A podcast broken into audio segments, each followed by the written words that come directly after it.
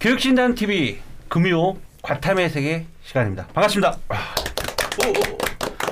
어, 진행을 맡은 입시킬러 레오입니다. 물리 담당하는 김영주입니다. 네, 깊이가 다른 화학 김기현 선생입니다. 아, 생명과학의 변동규 선생님입니다. 네, 지우가 공인왕입니다.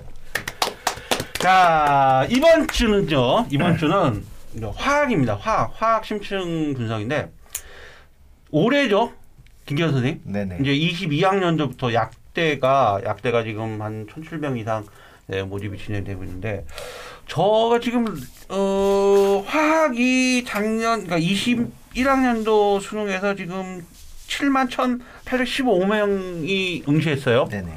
어, 넘버 3예요.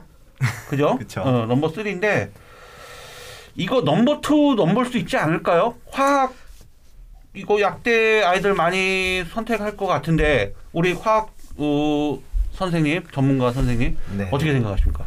아 진짜 이번에는 진짜 생명이든 지학이든 화학이 한번 음. 어, 다시 어, number two로 어, 복귀할 수 있는 어, 가능성이 보이는 해는 올해는 아닐 것 같고요. 음, 왜냐면 좀 시간이 그죠? 좀 필요하니까. 그죠? 예, 그동안 화학이 되게 어려웠기 때문에 어, 시간이 필요해서 아마 빠르면 내년쯤 음. 음, 적어도 한 1200명 정도는 화학이 많지 않을까. 어, 음. 어떤 과목이 됐든 음. 어, 이렇게 좀 예상을, 하, 어, 예상을 하고 있습니다.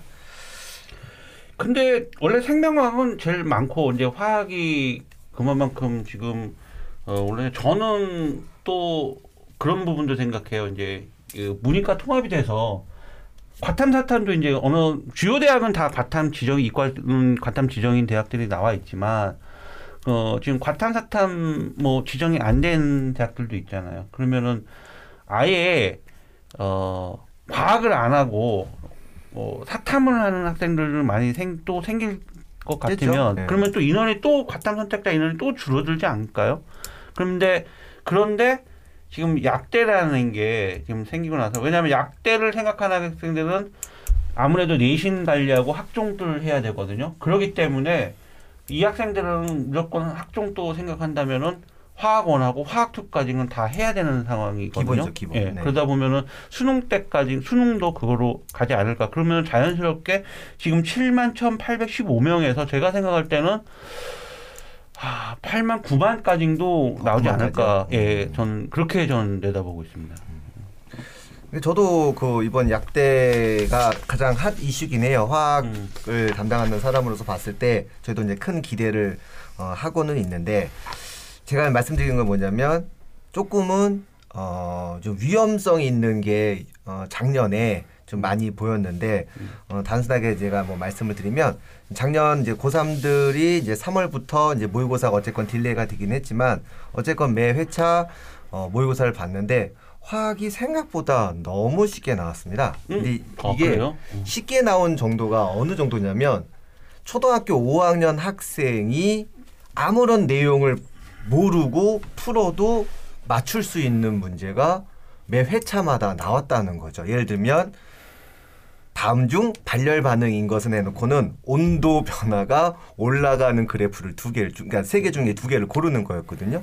그럼 이거를 고3한테 풀으라고 내는 문제는 아니었다는 얘기죠. 제 말은 뭐냐면 어쨌건 이건 제 이거 카더라 제 뇌 피셜입니다. 음. 좀 화학 선택자를 좀 늘리기 위해서 화학계가 좀 많이 노력을 하고 있는데 음. 첫 번째 노력안이 좀 화학을 좀 쉽게 내려고 많이 노력을 했고 두 번째로는 어쨌건 어, 약대라는 게 생겨서 분명히 할 건데 조심할 건 뭐냐면 이 수능이라는 게 난이도라는 게 말처럼 쉽지가 않으니까 음. 이게 발목을 잡을 수 있으니 저는 이제 말씀드린 게 그냥 남들 다 하니까 그냥 그냥 안 되면 약대 뭐 약대 한번 찔러볼 수 있지 않을까 이런 마인드로 화학을 할 거라면 반대고 음흠. 좀 애가 미리 좀, 좀 시켜봐서 화학이 생각보다 수능보다는 내신 공부하는 게 훨씬 더 어렵거든요. 음. 그래서 그 부분을 이겨낼 수 있으면 화학이 괜찮고 아니면 오히려 저는 좀 반대를 어, 한다고 말씀을 드리고 싶습니다. 화학도 선행학습을 일찍 해야 되나요?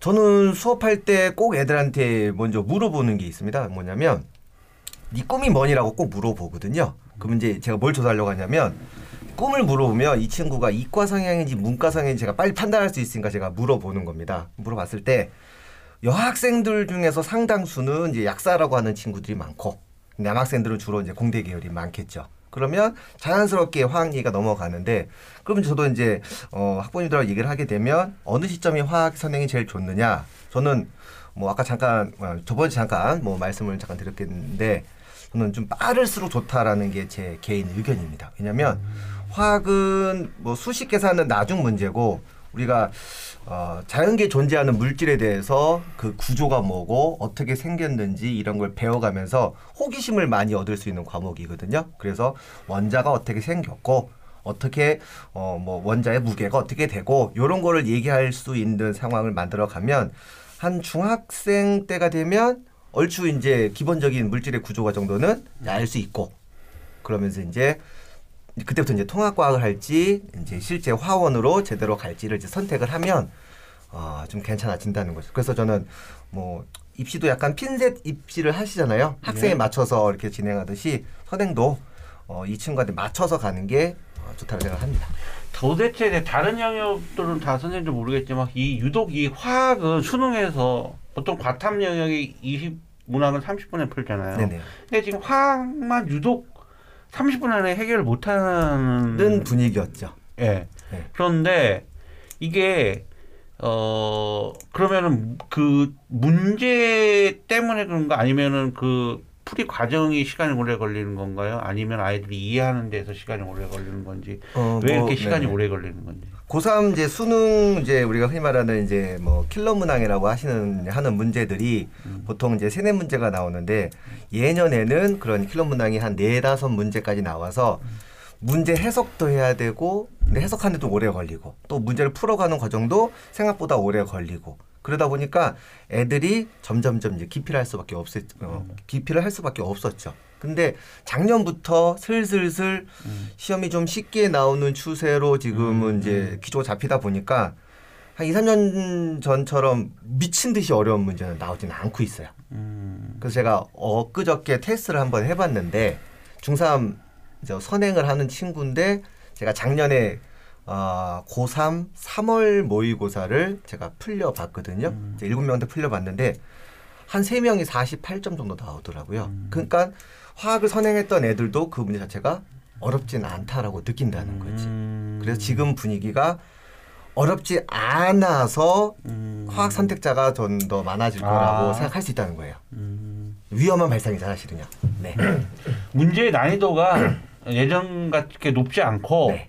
어, 평이한 수준으로 가고 있기 때문에 아이들이 이제 어, 어차피 이제 화학을 공부하는 애들은 굉장히 많으니까 그렇죠. 어, 화학 응시생이 많이 늘 것 같다. 네네. 이랑 쌤 어떻게 될 거세요?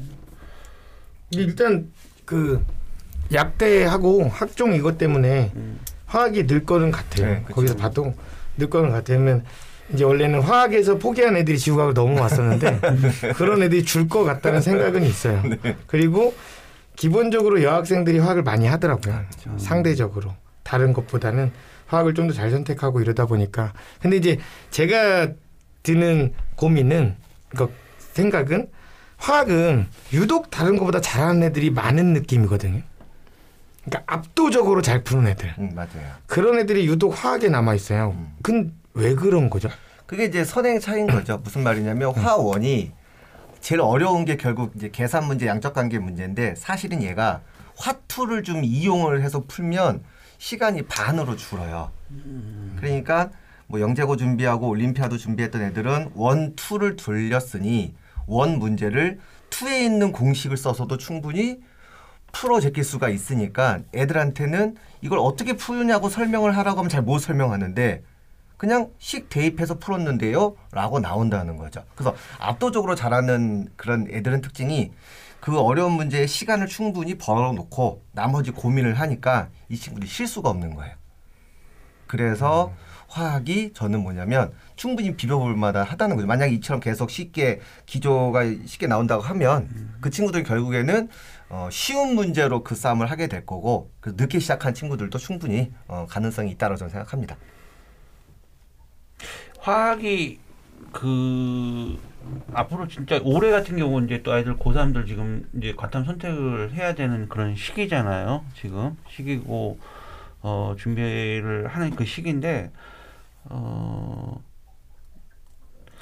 어떨까 아, 되게 고민스러울 것 같은데 그냥 내가 볼 때 이거 화학을 위, 위험 부담을 갖고 화학을 선택을 할 것이냐 그렇죠. 음, 그래서 좀 우리 그 김기현 선생님의 확실한 어느 정도 이제 기조 아까 그 출제 경향이라든 이런 부분이 있는데 어려운 문제 많이 이제 전문가 입장에서 어려운 문제가 이제 앞으로 빠졌다 빠졌다 그럼 큰일 나죠. 어, 빠졌는데 네. 그래도 지금 올해 사, 어, 40한 올해 한 몇 점이죠? 47 정도 네, 됐네. 47을 1컷. 그죠? 네네. 그러면은 한 문제 한 틀리면 문제 틀리면은 이제 응, 1컷. 1컷 네. 된 거 된 거잖아요. 네. 두 문제면 2등급 2등급. 네. 내려가는 상황이 좀 발생되는데 야, 진짜 진짜 진짜 화학 고민될 것 같아요. 이제 질문 하나 게 네네. 근데 기본적으로 보면 화원도 해야 되고 화투도 선행도 해야 되는데 근데 그럼에도 불구하고 보통 솔직히 생명과 지구과학보다는 물리화학은 솔직히 중3 때 음. 초등학교 때부터 선행하는 건 당연히 맞는 것 같아요. 음. 근데 그럼에도 불구하고도 열심히 했단 말이죠. 어렸을 때부터 느꼈고. 근데 왜 고3 되면 점점 물리나 화학은 점점 줄어들고 생명과 지학으로서 할 수밖에 없는 이유가 참 궁금해요. 왜냐하면 진짜 어렸을 때도 많이 물리화학을 뭐 공부 많이 했는데 그렇다고 해서 문제가 나면 쉽다고 해서 또 고3 애들이 또 그거를 재수생들이 선택을 무조건 쉽다라고 또 하지는 않거든요. 그러니까 인원이 왜 줄어들까? 뭐 그런 고민을 저도 많이 했는데 일단은 첫 번째 저의 생각은 내신에서 좀 지치는 아, 경향이 그렇죠. 큰 아, 거죠. 내신. 왜냐면 음. 양적 관계라는 게 아시겠지만 조금 욕심 있는 친구들은 한 2, 3등급 위로 있는 친구들은 단순하게 고2 내신형 문제만 푸는 게 아니고 심화 문제 대비해서 고3 문제를 푸는데 사실 갭이 되게 크거든요. 고3 문제 양적 관계 어려운 문제들은 사실 저도 시간이 좀 오래 걸릴 정도로 애들이 어려워하는데 그걸 이제 하는 애들은 이제 지치는 거지. 아, 그러면 내가 해보니까 야, 이거는 내가 수능에 못 갖고 가겠다. 그러면 이제 눈을 돌리는 과목이 물리를 봐야 되는데 아니야, 난 물리 성향 안 했으니 생명 쪽, 지학 쪽이 난 것 같아. 이렇게 틀어가는 경우가 제일 많고 네, 두 번째로는 어 역시 제가 이 얘기를 꼭 드리고 싶었는데 어쨌건 작년부터 이제 교과과정이 바뀌면서 화학 같은 경우가 내용상으로는 사실 조금 더 어려워졌어요. 그래서 화투에 있는 내용이 몇 개 내려오면서 양적 관계가 조금 개편이 됐는데 이게 조금 복잡해져서 좀 문제도 많이 풀어봐야 되고 되게 어려워진 상황인데 문제는 현재 고3들 입장에서 기출문제 유형의 문제집이 별로 없다는 거죠. 음. 그러니까 예전 한 3, 4, 3, 4년 같은 경우는 기출문제가 한 10년치가 있어서 내가 미쳐가고 다 풀어버리겠다 이런 친구들이 분명히 있었는데 지금 고3들 같은 경우는 기출문제가 1년치밖에 없는 거죠. 그럼 조금 빨리 푸는 애들한테는 여기에 이제 몰입이 되면 말씀드린 것처럼 이제 틀에 박히는 거죠. 신유형 대비 가는 게 쉽지가 않고. 그래서 고3들까지는 그래서 그 부분까지 이제 고민을 했는데 그 세 번째로는 뭐냐면 어, 어느 순간 어, 상대평가잖아요. 그러니까 자꾸 화학을 포기한 애들이 생기면 결과적으로 나보다 못한 애들이 더 먼저 포기를 하니 바꿔 말하면 내 베이스가 빠져나가니까 나는 상대적으로 성적을 유지함에도 불구하고 내가 등급이 떨어지는 상황이 생기니까 또 선택의 기로에 어, 놓이게 된다는 거죠. 네. 야, 뭐 특별 방송으로 저희가 어, 나중에 얘기할 것 같은데 그 뭐 요거는 잠깐만 얘기할게요. 투부 과목 있잖아요. 화투. 네네, 네네. 어, 화학을 원은 뭐 주로 얘기를 하는데 화투 같은 경우는 어, 지금 이제 고3 되는 학생들 같은 경우는 진로 선택에 들어갔고 성취도 평가로 되어 있거든요. 그러니까 뭐 예를 들어서 한 3, 4등급 상대 평가 수준 3, 4등급이면 A가 나와요. A가 나오는. 그 정도 뭐한 30%에서 31, 2% 정도 나오거든요.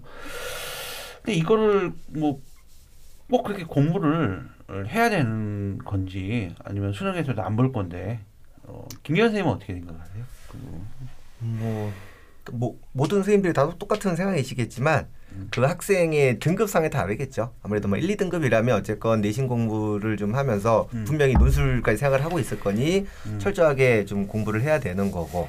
근데 이제 좀 3등급 아래쪽으로 음. 수능도 좀, 좀 이렇게 급한 친구들은 음. 아무래도 어, 그냥 취미생활쯤으로 공부를 할 수밖에 없겠죠. 예. 그게 뭐 현실은 어쩔 수 없는 거니까. 예. 그리고 실제 학교에서도 어 그렇게 two를 수능으로 안 볼 친구들을 위해서 음. 수능 수준까지는 좀 알을 그렇게 지도를 하지는 않는다고 저는 이렇게 음. 보여져서 그래서 바- 가끔 이제 two 과목에 대해서 내신에 대해서 고민을 한 친구들이 있으면 똑같이 말씀을 이렇게 말을 해줍니다. 크게 고민할 필요는 없죠. 네, 일단은? 대신 이제 음. 논술을 좀 생각을 하는 친구들한테는 어, 좀 공고 좀 진중하게 고민을 한번 해보는 건 맞죠. 그렇죠. 네.